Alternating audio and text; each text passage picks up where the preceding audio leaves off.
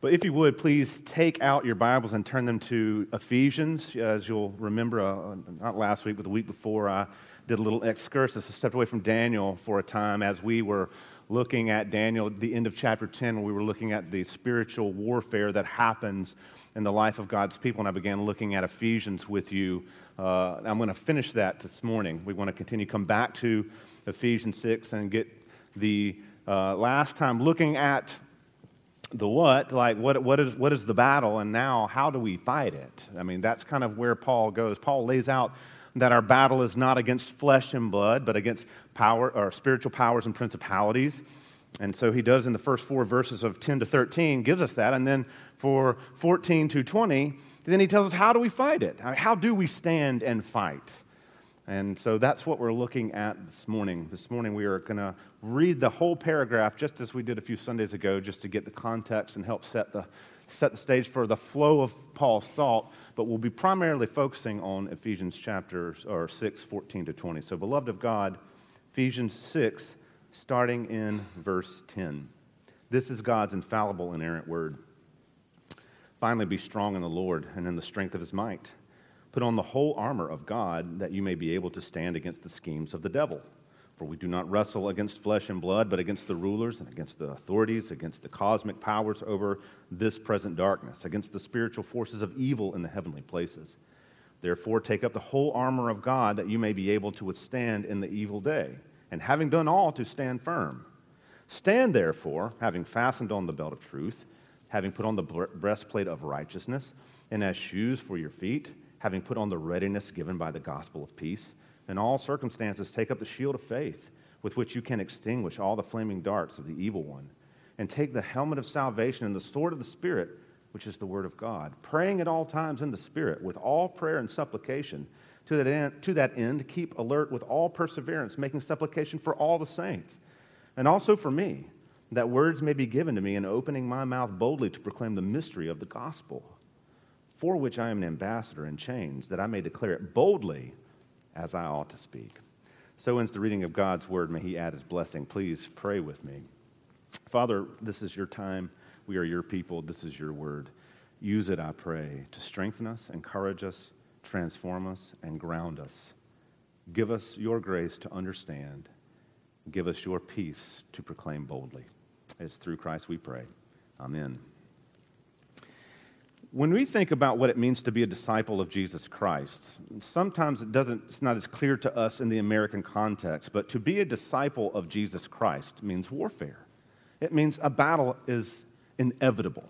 It means that we will fight. And, and you know, in the words of Westley from Princess Bride, anybody who tells you something different is selling you something. Okay, that didn't land. I thought surely that was going to land, but anyway, scratch that one. Discipleship is warfare. When we follow Christ, we are going to be at war with our flesh. And anybody who's lived any amount of time as a Christian knows this to be true. We're going to live at war with the world because the world system is fixed against God. We're going to live at war with powers and principalities and cosmic powers because there, are, there is a real kingdom of evil that is really intent on really doing real harm. How many reels can we work in there? So we are at war. And if we're not struggling, I, I, tell people all the time when they say, Pastor, I just, I'm struggling with this sin, and I look at them and I say, Good. because if it's not a struggle, you are abdicating, you, you, you're admitting defeat. Uh, I don't like struggling with sin, but beloved of God, it's what we're called to do. We're called to struggle with our sin. We're called to struggle with brothers and sisters and, and their sin. And so when God calls us to Himself, He is calling us as disciples, as His sons and daughters, but He's calling us to fight to bear arms and fight these spiritual powers that are at work in the world. And how do we fight? We fight by the strength of Christ. How do we stand? We stand by the strength of Christ. How do we have victory? We have victory in the victory of Christ. And so the fight of our time that we're in is not based on who we are, what we can do, how strong we can be, and the intellect that we have. It's all about what Christ has done, is doing, and will do. And so we have this, this victory, we have this strength, and so often I know it feels so inevitable that we will be defeated, doesn't it? it, it if you are honest about your own sin struggle, sometimes does it just feel inevitable that you are defeated? It does for me. But then I come back around to stuff like this and I'm reminded God has a plan and God has enacted a plan and God has, is constantly working in and through his people to bring victory. Beloved of God, if you're in Christ this morning, you have victory. Whatever, whatever struggles you have, yes, I don't like mine, you don't like yours, but you have victory. And Satan wants to tell you that you don't. Satan wants to constantly keep you on a cycle of guilt and shame where you're forgetting what your identity is as not this defeated slug, it's a son. You're a son, you're a daughter of the king of the universe. And while Satan can be, uh, he, he can get to us, he can get into our ears, he certainly gets into mine. Man, come back to the Apostle Paul and say, and remember that we can be strong in the Lord and in his mighty power.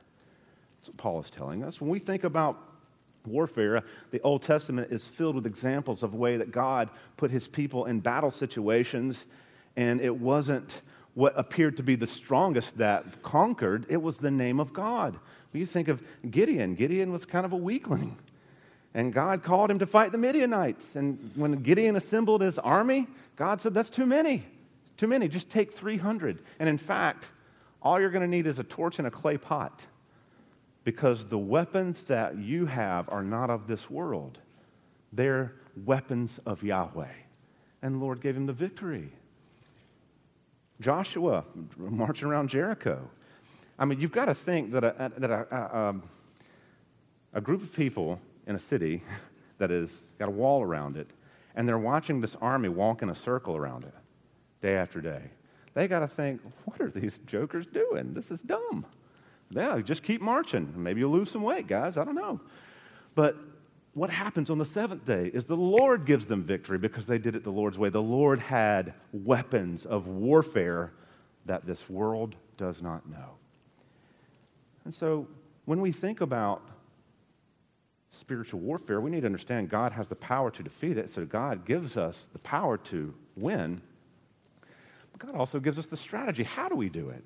He gives us the what, He gives us the how, right here in the book of Ephesians. And so we fight best when we bow before the Lord and seek to imitate Him in our daily lives. We fight best when we are in submission to God. We fight best when we are living out the imitation of Christ. Because, beloved, when we live out the imitation of Christ, do you know how much we're going to stand out in a world that rejects and hates and doesn't want Christ? We're going to stand out. It's going to be noticed. But glory to God when it is, because we are walking the pathway that God has laid out for us. And so, beloved, there is no better direction than that. Well, this morning, as we're kind of looking at verses 14 through 20, there's one idea I want first to see, and it's namely this that personal holiness and fervent prayer are God's means of protecting his people. And personal holiness and fervent prayer are God's means of protecting his people. When we're looking at Ephesians, uh, one, of, one of the things that we're going to take, we're going to break down from this armor is the actual, what it's getting at for us, what, what the armor is communicating to us. So, what Paul is saying here is you have weapons of warfare, weapons that help you stand, that not only help you stand, so we don't merely survive, these weapons give us victory. We don't merely get victory, we live in the glory of Christ. We live in the grace of Christ. We live in the community and family of Christ. So it's not just like we merely win a battle, we have ultimate victory in Christ. But it's interesting the way Paul lays this out here. In verse 14, he says, Stand therefore. Again, that is an imperative verb. Brad, what does imperative mean? It means it's express command. But the tense in which this one is written, it is, there's an urgency to it. And it's not just telling you to, when there's nothing else, stand up. It's saying, as a, as a believer in Christ, stand. That is your position. You stand. You stand in Christ, not in your own strength, not by your own you know, arrogance or whatnot. It's in Christ that we stand. And so Paul has given us the command that dominates the Christian life. What are we to do? Stand in Christ. Wherever we go, we stand in Christ. When our ideas are being challenged, we stand in Christ. When we're proclaiming the gospel, we stand in Christ. That's his point. We stand, therefore, in Christ. And so, what, what is he doing here? Well, really, he's just continuing the thought of verse 13. 13 says, Take up the whole armor of God that you may be able to withstand in the evil day, and having done all, to stand firm. So, stand again. So, do you get it? Paul is, wants us to stand. He wants us to stand. in Christ. He wants us to live for God. And he's telling us how we stand and what we stand on. They're made very clear here in Ephesians 6 10 to 20. How we stand, he's already told us, and what we stand on. We're, we're kind of getting around that. So, what we're looking at here, he says, Stand therefore, having fastened on the belt of truth. As he is beginning to get into this armor, I want for us to make the connection that I began to make the last time we were looking at this. So often, people get so consumed in just taking every little piece of armor and giving all these historical descriptions. And that's great stuff. It really is. I love the history of it too. But if we stay there, we miss the heart of what Paul is telling us to do about this armor. There's a specific instruction here. Look at the words he uses. He uses words like truth, righteousness, feet putting on the gospel, a gospel of peace, faith for the shield, and the word of God, and helmet is salvation. He's using words that are getting at the heart of what God does for us and the heart of who God is. God is truth. God is righteousness. God is our means of salvation. So, what Paul is laying out, he's taking these character qualities of God and saying, So, how are we going to stand in the day of trouble? Well, are we going to do something extra? Is this some spiritual exercise where we have to go through, where we have to sort of make sure we have our helmet on and our breastplate on? And I mean, I've had people who pray through Ephesians 6 and every day clothe themselves in the armor of God. I have no problem with that. That's fine. That's good. But what Paul's getting at here is it's God's character. The, the sum of the armor is God's own character. Remember, I referenced back to Ephesians chapter 5, verse 1, the last time we were together, when Paul says, Be imitators of God, therefore, as dearly loved children. So, what are we to do in the day of evil? We're to be imitators of God. What are we to do in the day of, of ease? Be imitators of God. What are we to do in our workplace? Be imitators of God. How do we live in our marriages and with our families? We seek to be imitators of God. And when people come to confront us or, or do battle, but remember, we wrestle not with flesh and blood, then we imitate God by standing on truth and righteousness. This is a beautiful thing. So, wearing this armor is us having the character of God. This is really a call to moral excellence. It is. And in a decadent society, what a, what a different message to say, hey, it's not as if morality, it's not only that morality matters, it's like we're called to a sense of moral excellence, not so that we can be saved, and not so that we can look down on other people, Jesus was the most morally excellent uh, person to ever walk the face of this earth. And who did he hang out with? Sinners, the broken, the lost, the hurting, the people who needed the righteousness that he had. He didn't come to the people who thought they had it all in themselves. He came to the people who knew they needed it. So, when we go, we are imitating Christ, beloved, we are in a world that needs the character of Christ. They need the truth. They need the righteousness. They need the salvation. They need the faith. They need the gospel of peace. And we're uniquely called, you and me, if you're in Christ this morning, called to live that out before them. And so when we look at the armor of God, I don't want us to think this is another thing, an add on to what we already do. Paul is simply calling us to walk in the character of Christ, to walk in the character of Yahweh. And beloved of God, it is no coincidence that he starts with the belt of truth. It is no coincidence that he starts there. He says, literally in the Greek, wrap around your waist truth. That's what he says. The idea girding yourself with truth. This is foundational to everything we do as Christians because we understand above all things that there is no your truth and my truth and their truth, that there is truth. It's objective, and we stand there. That is why we cannot compromise in the public square when our ideas get challenged, especially our ideas about God's ethic for marriage. Why, why, do we, why don't we just say, okay, and, and you do you and you do me? Because we can't. Because the truth demands that we stand on God's ethic. And so truth becomes foundational. Why can't we compromise in, in other ways? Because whatever the Word of God says, we are bound by it. And we live it, we stand on it, we believe it, we proclaim it. And so that Paul begins with a, a belt of truth, a foundation of truth. He's telling us that God's truth, it demands our integrity. Now, Brad, are you making any room for us to make mistakes? Yes, of course. I make mistakes all the time. I say dumb stuff. I walk away from conversations and think I shouldn't have said that and I should have said this. I harbor anger in my heart at times. I don't, I'm not always a perfect dad or a perfect husband by any stretch. But that doesn't lessen the call for us to be imitators of Christ by the Spirit of Christ. We have this beautiful gift called repentance. It's wonderful that we get to turn from our sin by the power of Christ and be renewed day by day.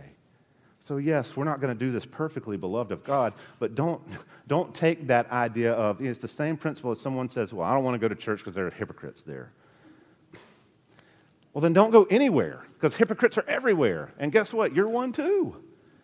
We all are, but we can't, we can't lower the standard just because we slip sometimes. No, the standard stays, and we constantly are asking God's Spirit to help us step up and step up and step up. So it's the belt of truth, and it is the bedrock of our trust. This truth of God is the bedrock of our trust. Because this is true, if you're in Christ this morning, because this is true, this word, this Bible, your word is true, you understand that now you have a relationship with the author of this that is built on trust and that you can trust him. And so this is beautiful. That, and I don't, also don't think it's coincidental that Paul put the belt of truth and the breastplate of righteousness together.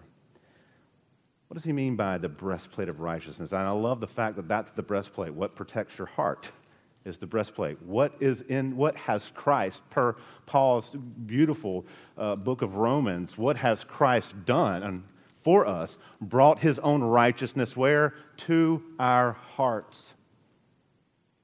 And so when, we're t- when, when Paul mentions the breastplate of righteousness, don't simply think he's simply just getting at what it means to be justified in Christ, declared righteous. That's a small part of it. No, what Paul is getting at, what is the breastplate of righteousness? How are we protected by the righteousness of God?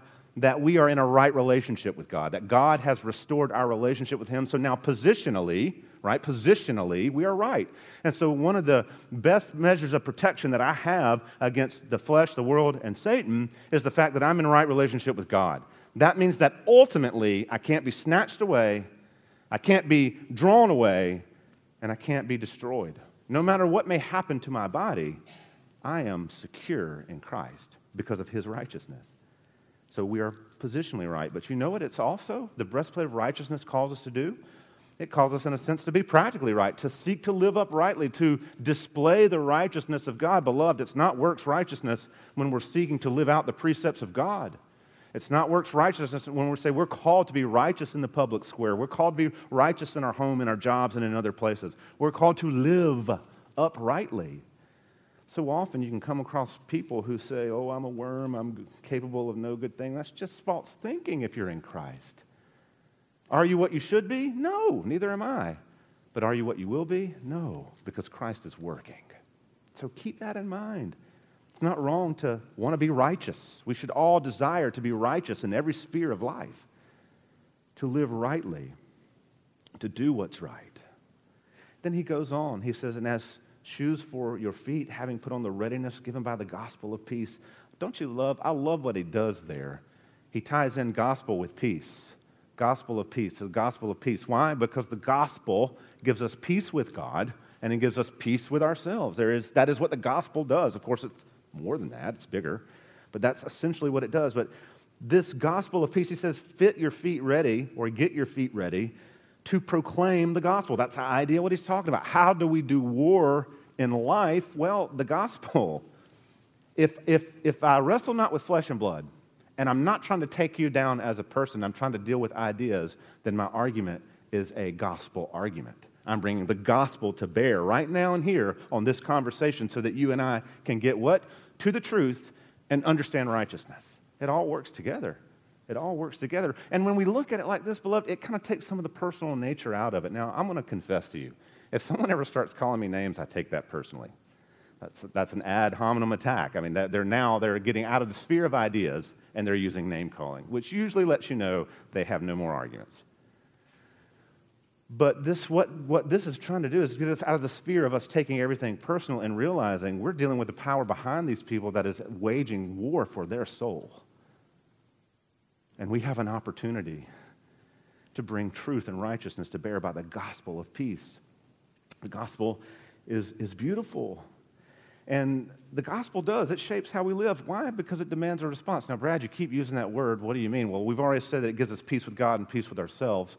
But what I mean by the gospel is this that when Paul writes to the Corinthians and he said, God made him, that is Jesus, who had no sin, to be sin for us, so that in him, in Jesus, we become the righteousness of God. That is the gospel in a nutshell. This gospel makes us righteous and holy where we were once unrighteous and unholy. And once we've been brought into this position, beloved, we stand on a power that is otherworldly. And now, my goal is not to convince you of anything, it's to proclaim the gospel and let the Spirit do his work. Now, I'm not responsible for you to believe. I want to see you believe. But it's the Spirit's power now who will work in you and move on. So, this gospel, it helps us defeat lies in other people. But what else does it do for us, beloved? It helps us defeat the lies that Satan would whisper to us. Are you shodding your feet in the gospel of peace day by day, putting on the, the truth of the gospel in your mind, filling your mind with the truth of the gospel so that when the lies do come, you can dispel the lie. We should, beloved. It's the gospel of peace. And he says, in all circumstances, verse 16, take up the shield of faith with which you can extinguish all the flaming darts of the evil one the shield of faith. Now, I want us to clear up something right here, right now. The shield of faith, the faith in that little phrase is not referring to your faith, how much you believe. The shield of faith is the faith. When we talk about our, our relationship with God or we talk about our Christianity as a whole, we call it the faith someone has left the faith. It is the overarching description of God's faithfulness and the message of truth that He has given to us. So, how do we, how do we distinguish flaming darts? We hide behind the shield of God's faith and faithfulness uh, for us so that we now can dispel lies of truth. Flaming darts, think of them as lies, as things that would seek to incinerate. And it's God who extinguishes those.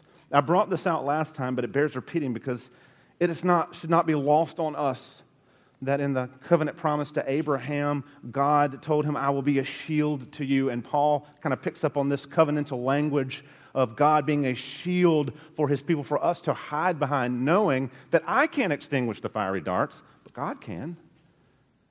My faith is often weak, but the faithfulness that God brings into my life is much stronger than anything I could ever do. So why not hide behind God's faithfulness? Stand on His truth, indulge His righteousness, believe His gospel. Because when I do that, the battle is won. It doesn't mean that there's no injury, it doesn't mean that it's not hard, but the battle is won. Why bring up the covenant aspect? What, because here's what I'll tell you what is your best weapon? In the spiritual battles that you find yourself in, your best weapon is relationship.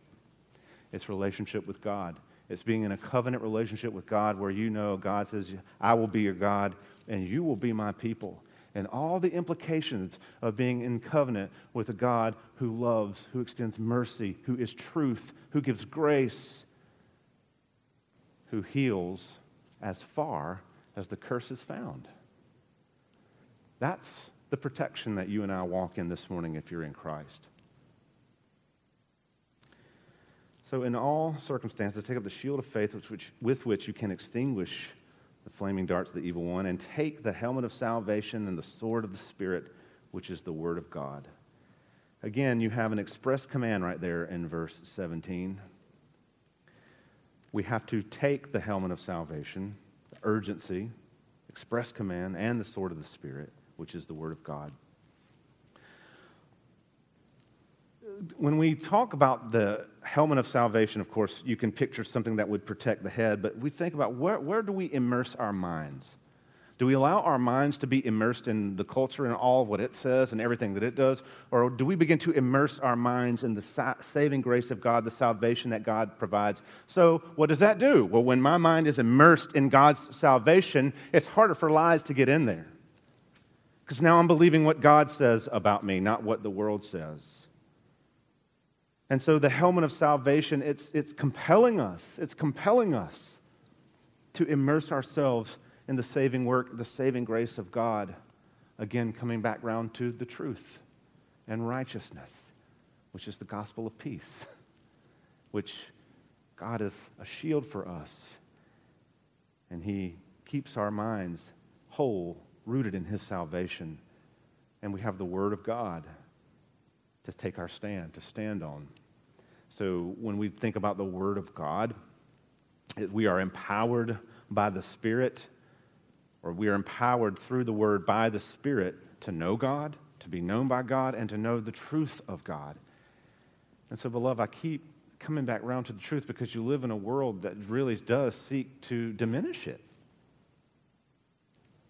We have opinion polls now. We don't look at raw data. How does this make you feel? What do you think about this? Well, it doesn't matter how it makes us feel or what we think. I don't want anybody's feelings to be hurt, and what we think is important, but that's not the objective data that we need. We need the truth. And the Word of God is the truth. And this is where we stand. Paul's told us on what, now he's told us how. When we think about how we resist the world and how we resist the schemes of the devil, I mean, seriously, one of the primary ways we do it is godliness, imitating Christ, seeking to live out the precepts of these things that we've just talked about, what it means to be righteous and holy and a person of peace and saved and person walking in God's faithfulness and having faith in God. If we're going to hate sin, if we're going to hate the, what the world is pushing, then, beloved, where it begins is with loving Christ. With loving Christ. If we're going to flee from the devil, we're going to submit to Christ. We talked about that last time. And so, Paul's point here is not to show us how to beat the devil on our own. That's not what he's doing. He's, he's showing us that our only hope of victory that we have is submission to Christ and living out the character of Christ. And I love what he does. After he, after he kind of lays all this out about the armor, he flows right into praying at all times in the Spirit with all prayer and supplication. To that end, keep alert with all perseverance, making supplication for all the saints and also for me I'm going to stop right there for a second. exactly what he does is after he's given us this beautiful picture of what it means to stand in the face of spiritual battle and the tools that we have right at our fingertips, he immediately transitions to prayer because it's through prayer that God prepares us and provides for us. And so when we think about what it means to be in spiritual battle, you know, if you have a, if you have a sin struggle, I hope you're praying about it. I hope you're praying about it daily because prayer is how we get in line with God. Prayer is how we find the strength to go one more time with avoiding this particular sin. And so it, it, becomes foundational to our warfare. If you look here, 18, 19, and 24 times, Paul mentions the word prayer, some cognate of it, and the word all. He's telling us. What does that tell us about prayer? That prayer is constant and pervasive. We should be praying. We should be a praying people. It should be as natural to pray as it is natural to do anything else. We should constantly be praying. Praying for one another, praying for ourselves, praying for your church, praying for different missionaries, praying for the ministries that you're involved in, praying for your workmates, praying for your family, all kinds of things. We should be constantly be in prayer. But I love what he says here. He says, praying at all times in the Spirit. Praying at all times in the Spirit. And then he, I'm going to come back around to that, but at the end of that, who are we supposed to be making supplication for? For all the saints. Praying for Christian brothers and sisters. That's why Richard and I, sometimes during the pastoral prayer, we're praying for other Christians that none of us know. It's because Scripture says we should. Because guess what? They're in the same struggle that you're in and I'm in. And I love this. Paul says prayer, prayer does do a few things for us. What does prayer do for us? One of the things it does is it keeps us dependent upon God and His sufficiency. It reminds us, I am not sufficient. It keeps us dependent upon God and His sufficiency because we keep coming back to Him in prayer, knowing that we can't provide this for ourselves. But it also keeps us alert to the needs of others and of ourselves. It, it, if, if we are, have a mindset of prayer, I'm wanting to listen to you because I want to know how I can be praying for you. And I want to be able to tell you, hey, brother, I heard you, or hey, sister, I heard you were going through this and that. I just wanted you to know I've been praying for you about that and just trusting the Lord with and for you. When someone does that for me, that is encouraging. Prayer also keeps us concerned with the needs of all the saints, others focused. We are a very individualistic, me, me, me, me, me society. And one of the simple things about prayer, one of the simple things it does, is it says, keeps me concerned with your needs, how you can be blessed, how you can flourish, how you can have hope, how you can have peace. It's a humbling experience because it also teaches us humility that I'm not the best thing in the world. I get an opportunity to share your burdens. When Paul says praying in the Spirit, this is really simple to understand. Some people have made more of it than it is. Well, praying in the Spirit is not some other experience that we have. It's not some sort of charismatic experience that we have. That, as in, I pray, but then when I pray in the Spirit, it's really, it's really just fantastic. We should always be praying in the Spirit. We, when we pray, we're praying in the Spirit. What does Paul mean? That little prepositional phrase there? that we're praying in His power, that it's His power that gives power to our prayers, that we're praying by His enabling, that His work in us, His guiding us in all truth, and being our advocate before the Father is what helps us to know how to pray. So when Paul says pray in the Spirit, he's just saying pray in the power of the Spirit and not in some sort of selfishly motivated way. But you know what I love about the Apostle Paul here? This is very personal to me. You're talking about Paul. Now, we're Christians, we could, uh, he would not ever call himself this, but he, he's, he's, a, he's a superstar of Christianity. I mean, he wrote half the New Testament. He's the guy who said, Imitate me as I imitate Christ. He's the guy who planted churches everywhere and people were in awe of, who, who experienced great things and, and hard things. But I love verse 19. And also for me. Pray for me. Pray for me that words may be given to me in opening my mouth boldly to proclaim the mystery of the gospel. He is asking this people to pray that he would be bold. This man, that when you read his letters, it seems like boldness is not much of an issue, but I love the humility because it is a tall order, it is a tall task to proclaim the word of God. And Paul says, Pray for me. Why? The same reason I will love it if you pray for me, because the proclamation of God's word takes divine strength. It takes spirit enabled divine strength. For you to go out and proclaim the word to other people, even your neighbors and friends, that takes divine strength. So let us pray for one another. Paul says, Pray that I'd be bold, be, he, that he'd be bold in his preaching, i.e., that he'd not be ashamed of the gospel. Pray that for me. Let me pray that for you pray that for each other, that we not be ashamed of the gospel, that we be bold in proclamation. See, Paul is saying, I want to be a faithful ambassador who is faithfully proclaiming the word of truth. Again, here we come back around to that idea. And I need boldness. He's an ambassador in chains that he may declare boldly as I ought to speak. He says he uses boldly twice in verses 19 and 20. Again, we get the sense that Paul doesn't just want to be a polished speaker who's eloquent. He doesn't want the world's view of success. He wants to be a man who proclaims the gospel boldly. And, beloved of God, that's what we need. So we pray, prayer, prayer for, pray for me, pray for Richard and any other pastor that is an influence in your life. Don't pray that we'd be eloquent. Don't pray that we would be any other thing by any other rubric that the world measures success by. Success by. Pray that we would be bold. Pray that we, when we open our mouths, it would be with bold truth from the Word of God, because that's what transforms lives. When we think about prayer, we need to understand that we are submitting to God and His will. If we're coming to God with a plan in prayer and saying, God, and we do this, we all do it. I want A, B, and C, and I need you to do it. I need, I need A, B, and C. Do, do I, that, that's just misunderstanding why we come in prayer. As we talked about in Daniel, when we come in prayer, we are coming back because of the promises of God. We're coming back to pray back to God his promises and to boldly ask that his will be done. Can we make requests? Sure. But what did Jesus say when he made his request? But not my will, your will be done. That we're putting it back to God and say, we want your will. Ultimately, yes, I would love this healing, but I want your will. I would love this promotion, but I want your will. I would love this or that, but I want your will. And sometimes God's will is not our will. And sometimes that's painful. But that doesn't make God any less good or powerful. It just reminds us that God has a plan that He is working, and He's calling us into that plan. He's calling us into that path. And that's the path we have to walk.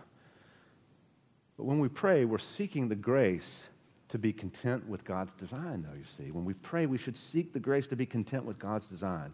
Prayer provides for us in that when we find that grace, that it sustains us and it renews our confidence. It does for me. When I'm having uh, dark days, hard times, and I'm coming to the Lord in prayer, so often I don't really want to pray. It's the grace of the Lord I'm reminded of in Scripture that is so often that little crack in the window that begins to open the light back in. Ah, yes, this is not what I wanted, but God, you are good, and you are the King, and you've not abandoned me. We pray, beloved, because through prayer we grow in our understanding, and through prayer we find the confidence to move forward. Through prayer we remember that God is God and we are not. God has his way, and he is leading us to a good end. Please pray with me. Father, thank you for this word and its power. Thank you for the rich truth that lies herein. I pray, O oh Lord, that you would help us to be people who stand on truth, who are righteous because of your work, who are saved because of your work, who possess the gospel of peace because you have freely given, who stand behind the shield of promise, the faith that you have delivered, and who walk in the power of the gospel of peace. Help us, O oh Lord, to remember it in days and times where we go through dark days or dark times or we sadness or anger or abandonment or anxiety, all the things that plague the human mind and heart, to remember the truth that you are with us and that you have given us hope in Jesus. And it's through his name we pray. Amen.